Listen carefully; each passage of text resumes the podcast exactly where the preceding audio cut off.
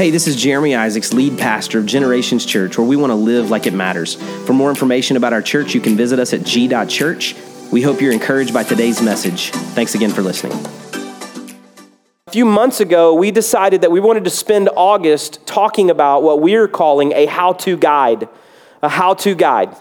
And as I started thinking about that, I said to Garrett, who's our communications coordinator on our staff, he's really a part of uh, kind of putting together all the imagery that you see in the videos and things and does a great job. I said to him, I said, listen, the only image I have in my head is an IKEA instruction manual right? And if you've ever built anything from IKEA, you know how frustrating that can be because you, you get this like, you, you go walking through IKEA. First of all, that's just an experience. We, Corey and I have never been to IKEA where we were, we were in and out of there in less than eight or nine hours, okay? Because you just kind of walk around and you see all these amazing things and it's like, hey, here's an apartment with 400 square feet and 3,800 pieces of furniture and it's amazing how it all fits together. And so you get that and you're like, I want that. And then you go downstairs, but you don't get that you get four boxes that with a sticker on it that says one, two, three, and four. And somehow those four boxes and the contents of those four boxes, you have to follow the instructions that they give you. Here's the problem there are no words.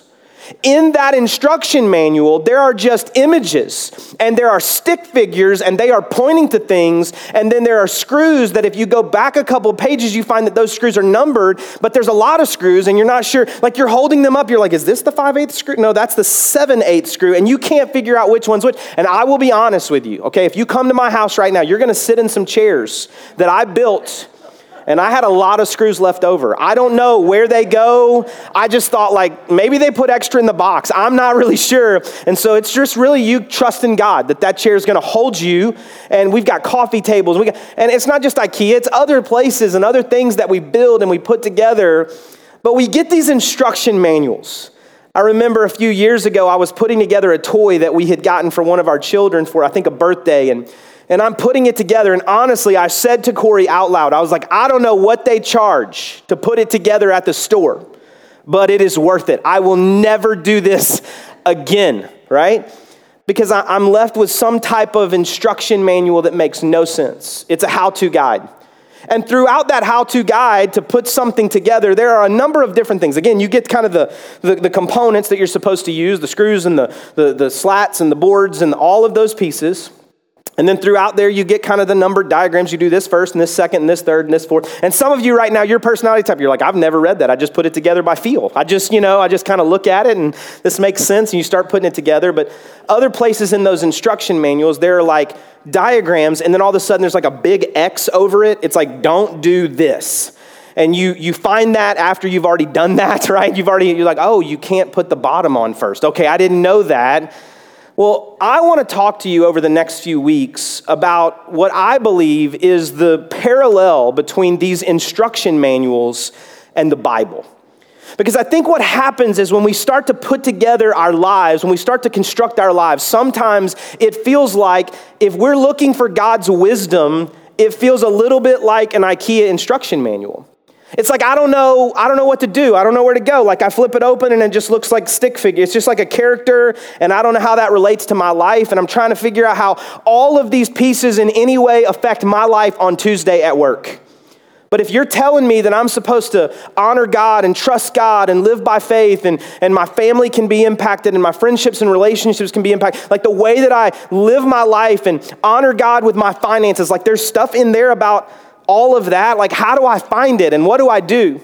Well, as I was thinking about this series and I was thinking about how we put it together, here, here's the parallel that I see. The whole manual of putting something together is designed to guide you toward building what the Creator had in mind. Well, the Bible is also that truth. The whole Bible is designed to guide you toward building the life that God had in mind for you.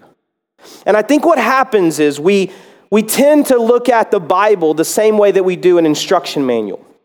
We kind of look at it a little bit and we're like, okay, I got saved. I said a prayer.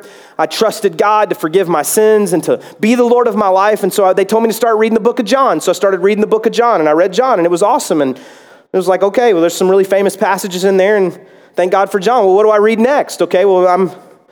I don't really know. And so, like, I'm going to, I guess I'll just go to Genesis. I'm going to read the Bible through this year. And so I start reading Genesis, and then I read Genesis and, and Exodus, and those are some great stories. And then I get into Deuteronomy and Leviticus and Numbers. And it's like, I don't, I mean, there's offerings and grain and sacrifices, and they're counting people. And it's like, I don't really know. What does this have to do with me at all? There's tribes and people. And so then what we do is we start trying to cherry pick instruction out of Scripture. We're like, well, I, I guess I need some wisdom in how to parent and we go to Google and we're like, scriptures related to parenting. And we find a scripture and we flip over to it and we go, okay, and I'm gonna read that, okay.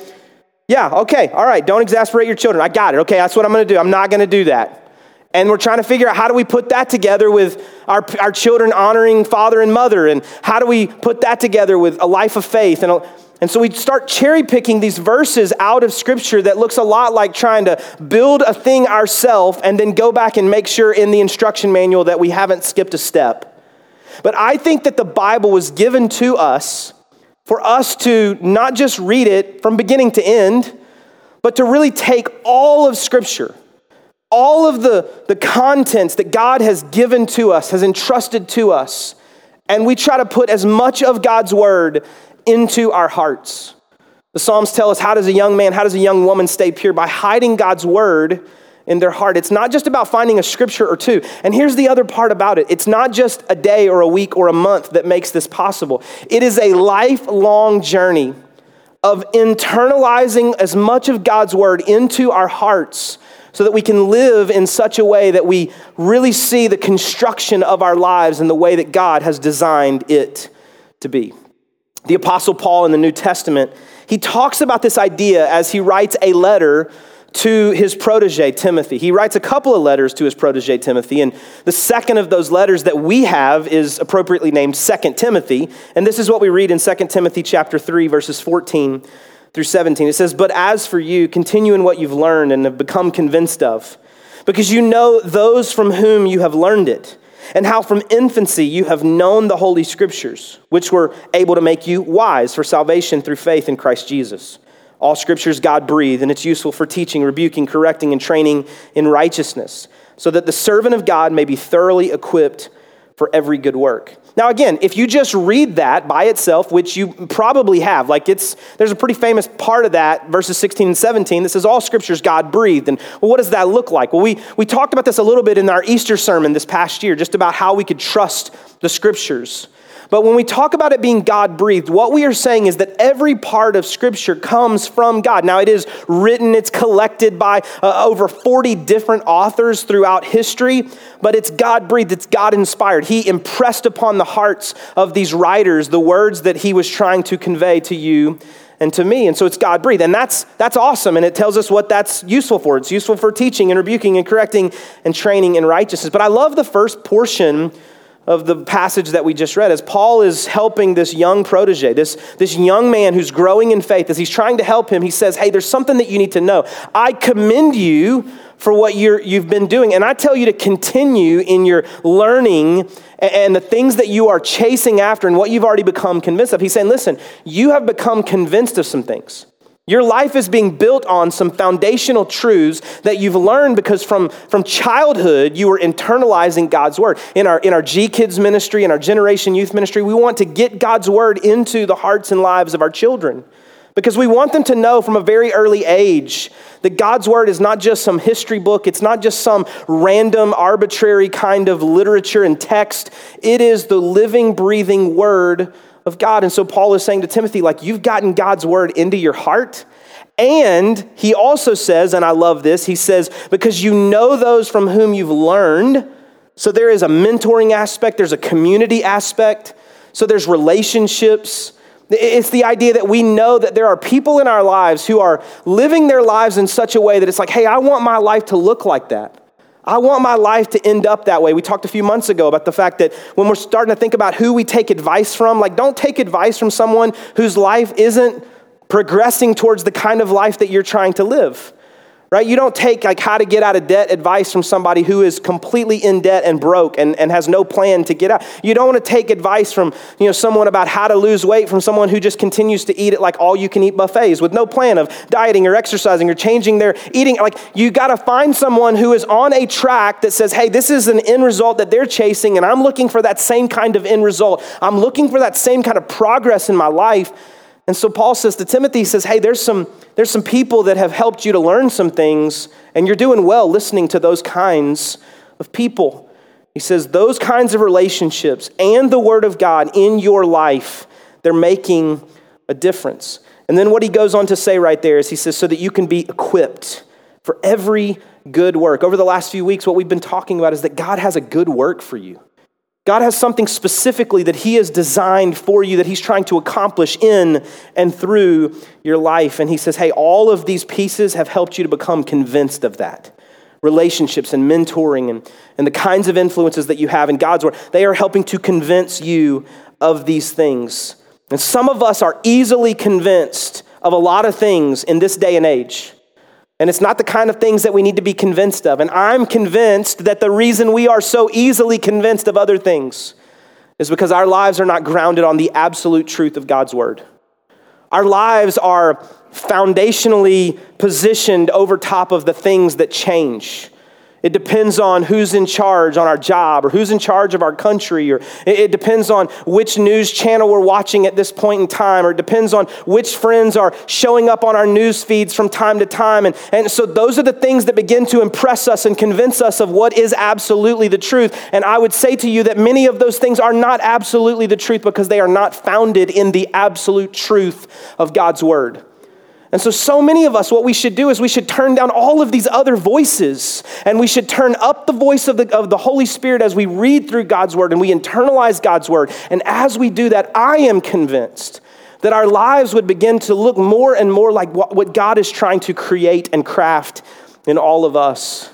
Matthew chapter 7 in the Gospels, this is Jesus talking. This is what he says about that kind of foundational truth. He says, Anyone who listens to my teaching and follows it is wise like a person who builds a house on solid rock.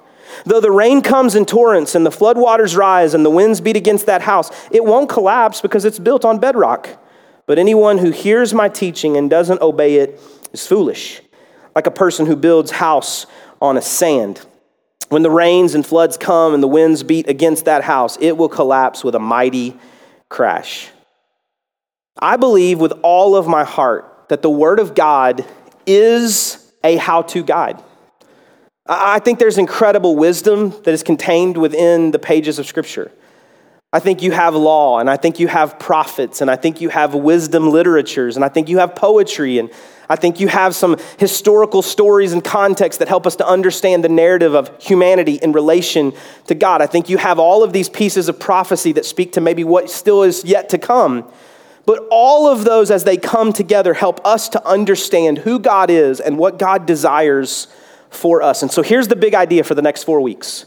And I'm still setting up the whole series, okay? So here's the big idea for the whole four weeks. We've made the Bible a list of thou shalt nots, but it's actually a list of how to's to find God's best for our life.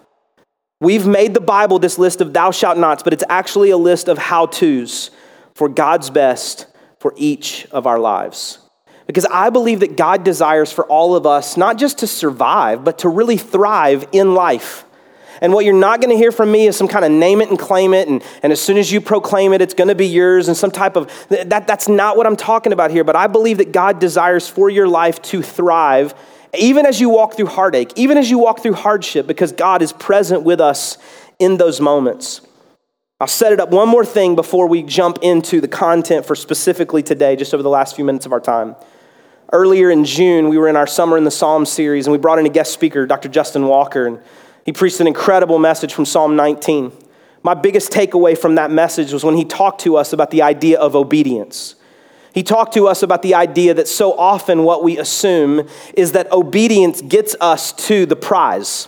It's like a dog or a child like hey if you make good grades you're going to get to go get ice cream or hey if you if you sit you're going to get a treat and so we assume that god is conducting himself with us the same way if you will be obedient then i'll give you blessing if you will be obedient then i'll give you favor And what Justin said to us in that message is what if obedience isn't a means to an end?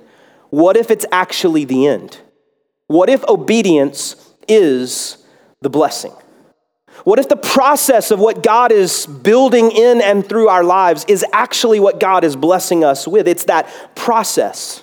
It is the blessing of being obedient and seeing that come to fruition. And so, what I want to do today is I want to take all of what I just said this idea that God really does desire something for us, that God is building something in and through our lives. And I want to talk about one facet of that just for the remaining time that we have together. Uh, today, I want to talk about living by faith. I want to talk about faith in and of itself. Now, when I say the word faith, maybe you, it conjures up a lot of different images in your mind. Maybe there's a lot of things that you think about when you hear faith. You think about prayer and praying by faith. You think about the faith of a mustard seed. You think about all of the images perhaps that you heard in Scripture or in other sermons or in other moments just like this. And there's a lot of places we could go, and Hebrews chapter 11 tells us what faith is. It's the evidence of things we hope for and the things that we can't yet see. And we see the hall of faith and these incredible things that took place as men and women of God used faith to trust God for great things. But I want to focus on very, one very specific idea today. And to find that idea, I want to go to Romans chapter 1. Romans chapter 1, verses 16 and 17 says this For I am not ashamed of the gospel for it is the power of God for salvation to everyone who believes, to the Jew first and also to the Greek. For in it the righteousness of God is revealed from faith for faith, as it is written, the righteous shall live by faith. The righteous shall live by faith. So here's the question for all of us today How do we live by faith? How do we live by faith? Not how do we have faith? I think most of us in the room have some level of faith. But how do we live day by day, moment by moment? How do we live by faith? If the righteous live by faith, then what does that actually look like for each of us? Now, first, we have to recognize that the first place that we exercise faith is in that salvation experience with God. Scholars might call it the salvific work, like the idea that salvation is, is given or conveyed to us. And here's what you and I know we can't save ourselves. And I've said from this stage so many different times it's not for a lack of want to, but I can't save you. I can lead us in a prayer, I can lead us through a moment, I can lead us in a spiritual experience, perhaps. But ultimately, that salvation work is a moment between you and God. And it's not something that you can create for yourself. It's not a works based transaction on your behalf, on my behalf. I can't do anything to create salvation for myself. Jesus said in John chapter 3, when Nicodemus came to him, he said that you must be born again. So to actually live by faith, it starts by being born again, to recognize that even the human experience that we walk through is one aspect of living after we were born on the earth. But then to be born again is to actually put our faith and hope in God to believe that there's something beyond the human experience. Ephesians chapter 2, verses 8 and 9. We've actually spent some time in Ephesians 2 and 3 over the last few months, a lot. I've just, I've been reading it a ton. But Ephesians chapter 2, verses 8 and 9 says this For it is by grace that you've been saved through faith, and this is not for yourselves, it's the gift of God, not by works, so that no one can boast. So it is by grace, the grace of God, that we're saved. So, what part do we play? If salvation is, is a result of the grace of God, what part do we play? Now, here's what I was thinking as I was preparing this this week. I was thinking about the fact that our kids all went back to school. And if you don't have school age kids in your home right now, and some of you, you've experienced that before, that's great. Some of you will experience that perhaps in the future, and that's great as well. Right now, we're kind of living in the first week of school, kind of finishing. And, and I don't know, maybe there's some teachers in the room or other parents that felt this way. We felt like this first week of school lasted a month and a half. It just, I don't know, it just seemed longer than normal. Maybe it was a COVID hangover or something from other, I'm not really sure, but it seemed seemed like Monday through Friday was almost like May to November. It just felt long, right? And so throughout this week, a couple of our kids had to make some schedule changes.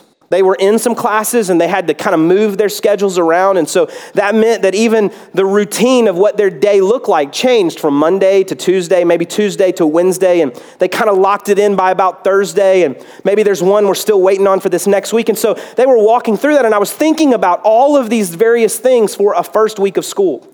And I was taken back to some of my own school experiences, which uh, unfortunately, is a lot longer ago than I care to admit.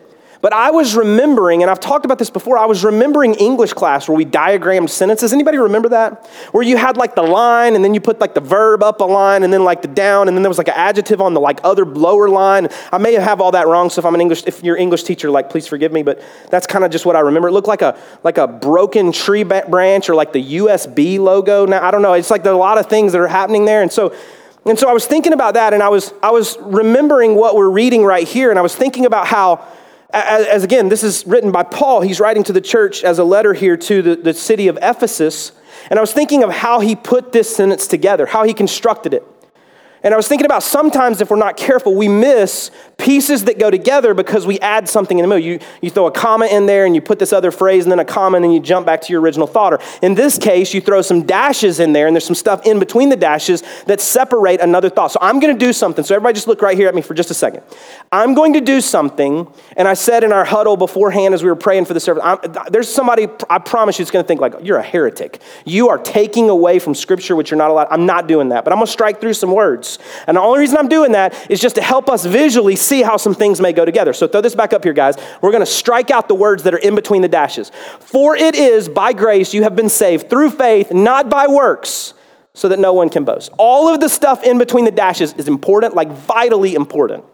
But just for us to get this linear thought together, we're just going to kind of jump over those for a second and miss the fact that it's a gift of God that provides this, but it is through faith, not by works. And why would that be important? Because if salvation came through our works, we would boast in our own efforts.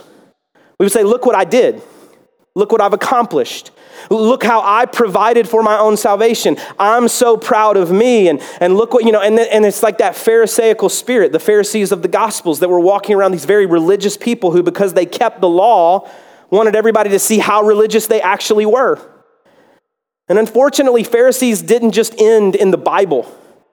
There are people now that are walking around the world and, and they're kind of living their life right now, and they're living it in such a way where the focus should be on them and their religiosity and their ability to keep the law.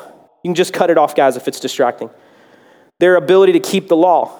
It's not through works, and the reason it's not through works is so that no one can boast. What is salvation? Salvation is from the grace of God, and the role that you and I play is just having enough faith to believe that it's not about what we do. Focus on this. It's not about what we do, it's about what Jesus has already done. So you can just stop trying to earn salvation. You can just stop trying to be good enough. You can just stop, like, you can just rest in knowledge that it is the faith that you give to a God that you can't see for a completed work of Jesus on the cross that you weren't there to experience for yourself. And out of that faith that you have in that kind of moment, you can receive salvation from God. And you're like, I got that. I've known that for a long time. Okay, then here's the follow up question. If, if, if living by faith starts with trusting by faith for salvation, if the righteous live by faith, we only become righteous as we have a right standing with God, which comes through faith in Jesus Christ on the cross. That's where it starts.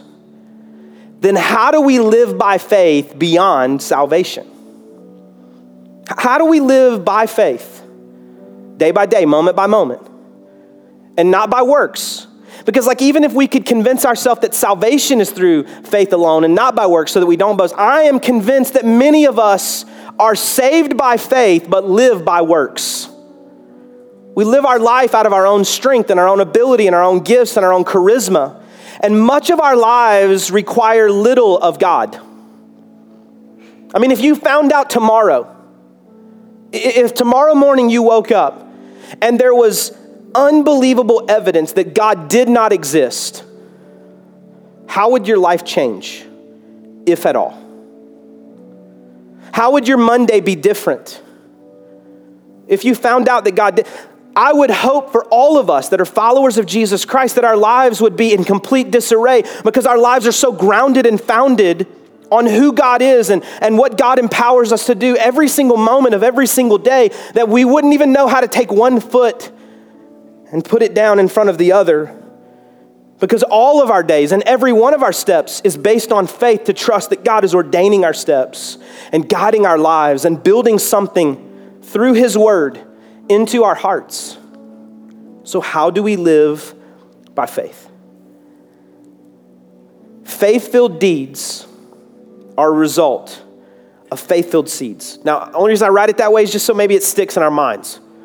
Faith filled deeds, the things that we do that are by faith, I believe are a result of little faith filled seeds, just these little intentional moments, these little intentional efforts. I'm going to give you some examples here.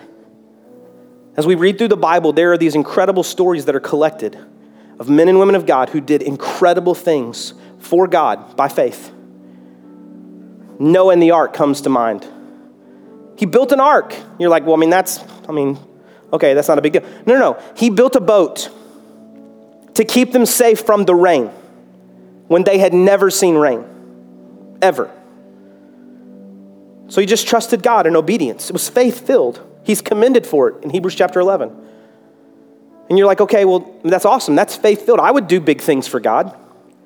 But God cho- chose Noah to build the boat because when he was looking over all of the messiness and sinfulness of the earth, he chose Noah because Noah was righteous.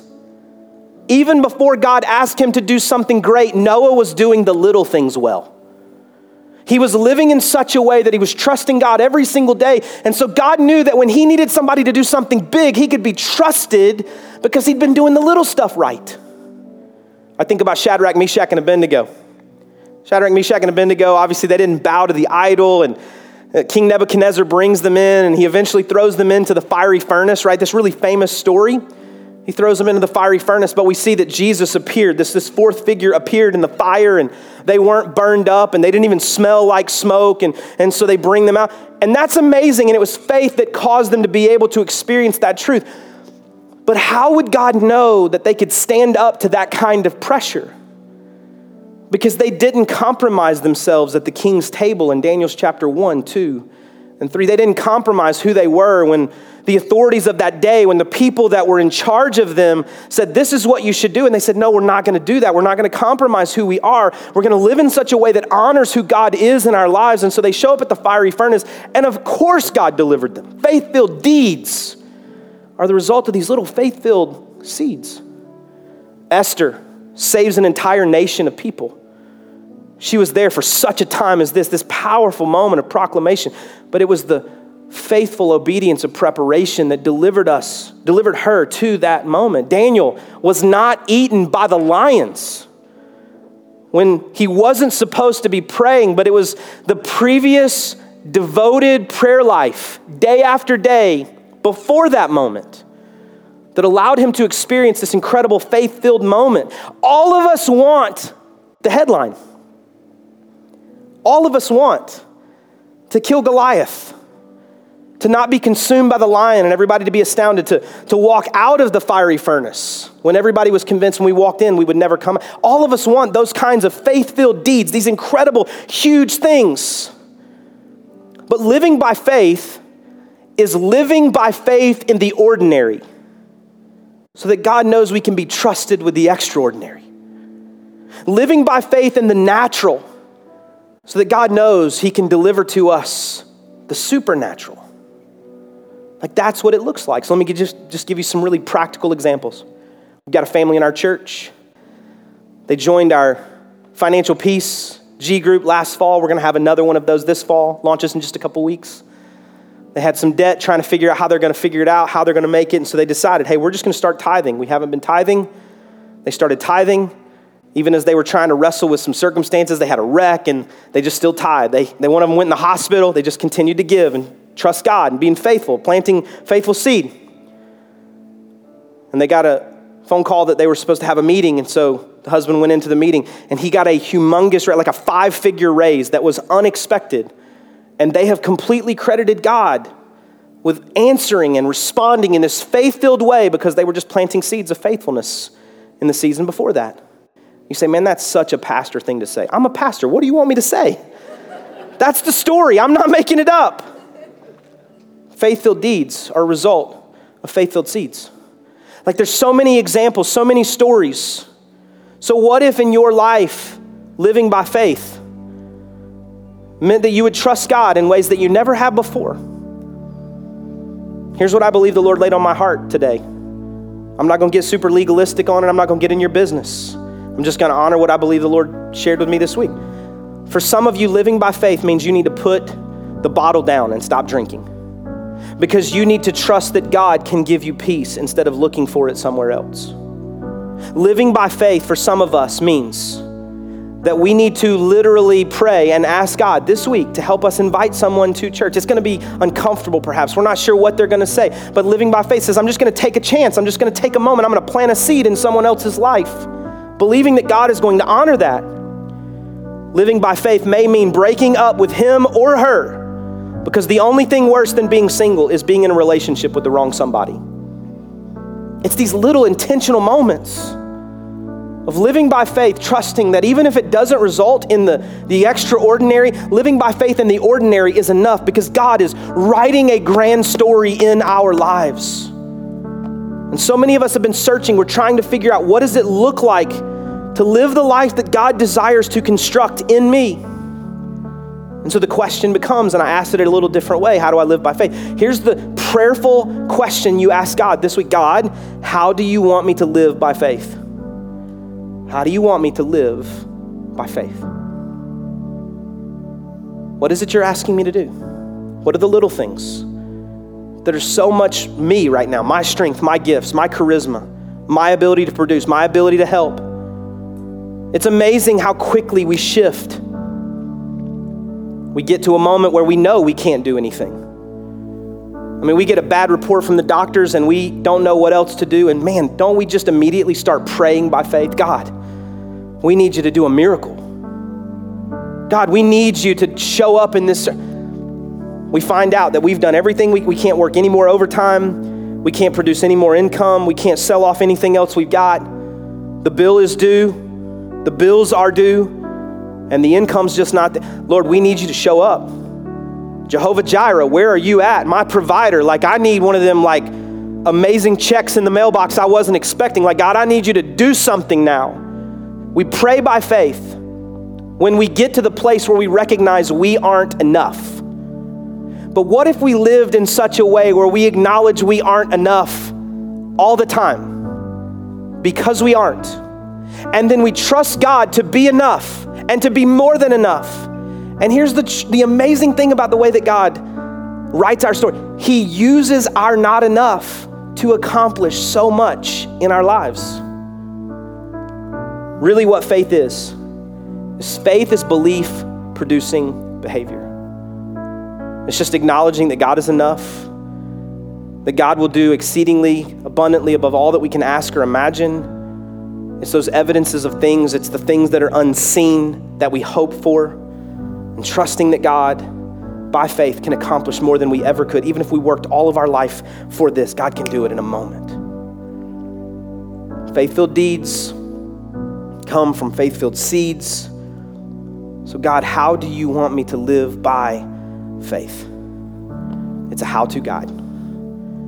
Open it up and begin reading and just never stop. When you get stuck, just keep reading. When you get bored, just keep reading. Out of this incredible instruction manual comes the truths of who God is and what God is asking of you and what God is blessing you with, and asking God how you should live by faith, I believe will produce some of the most amazing, obedient filled moments that you will see the hand of God on your life like never before. So here's what I'm going to ask you to do I'm just going to ask you to bow your head. Nobody's looking around. We close our time together today. There's a lot. I know we covered a lot of ground. But if you would say to me, Jeremy, for me, I need to do what you were talking about there at the beginning. I need to, by faith, receive salvation. I need to trust God for salvation, His grace extended to me. And I, I know that I'm a sinner in need of a Savior. I need Him to forgive my sins and to be my Lord. If that's you, nobody's looking around, I encourage you, just throw your hand up right now. We want to pray for you. You can throw your hand up right now. Thank you so much. Thank you so much. If you're watching online today, I encourage you just drop that in the chat. Let us know you're making that decision. Let us pray for you. And now, if you would say, Jeremy, for me, it's not about salvation, but I am asking God to help me to live by faith more than I ever have before. I want to know what that looks like. I'm going to maybe dig deeper into His Word. I'm going to talk to some folks around me whose lives are kind of tracking with what I'm looking for. But I'm asking God right now to impress upon my heart what it looks like to live by faith. If that's you, would you just lift your hand? I want to pray for you. Thank you so much. So many hands today. God, I love you. I love you so much. I love you so much, God. God, I thank you for these moments as we gather together. And God, I ask you now in this moment to respond to those who are trusting you for salvation. They know right now, they've lifted their hand, they've acknowledged in their heart that they are far from you. And so, God, I pray that you would forgive their sins and to lead their lives, be their Lord. God, we thank you that you're changing eternities right now. For some of them, they're they're reaping the benefits of prayers that were prayed by someone who came before them. And God, for others, they are putting a stake in the ground to change the trajectory of their family for generations to come. And so, God, thank you for this moment right now, the decision that they've made. Help us to walk with them in these first few days of a relationship with you. And God, now I pray for every person that lifted their hand, acknowledged in this room and online, that they want to live by faith.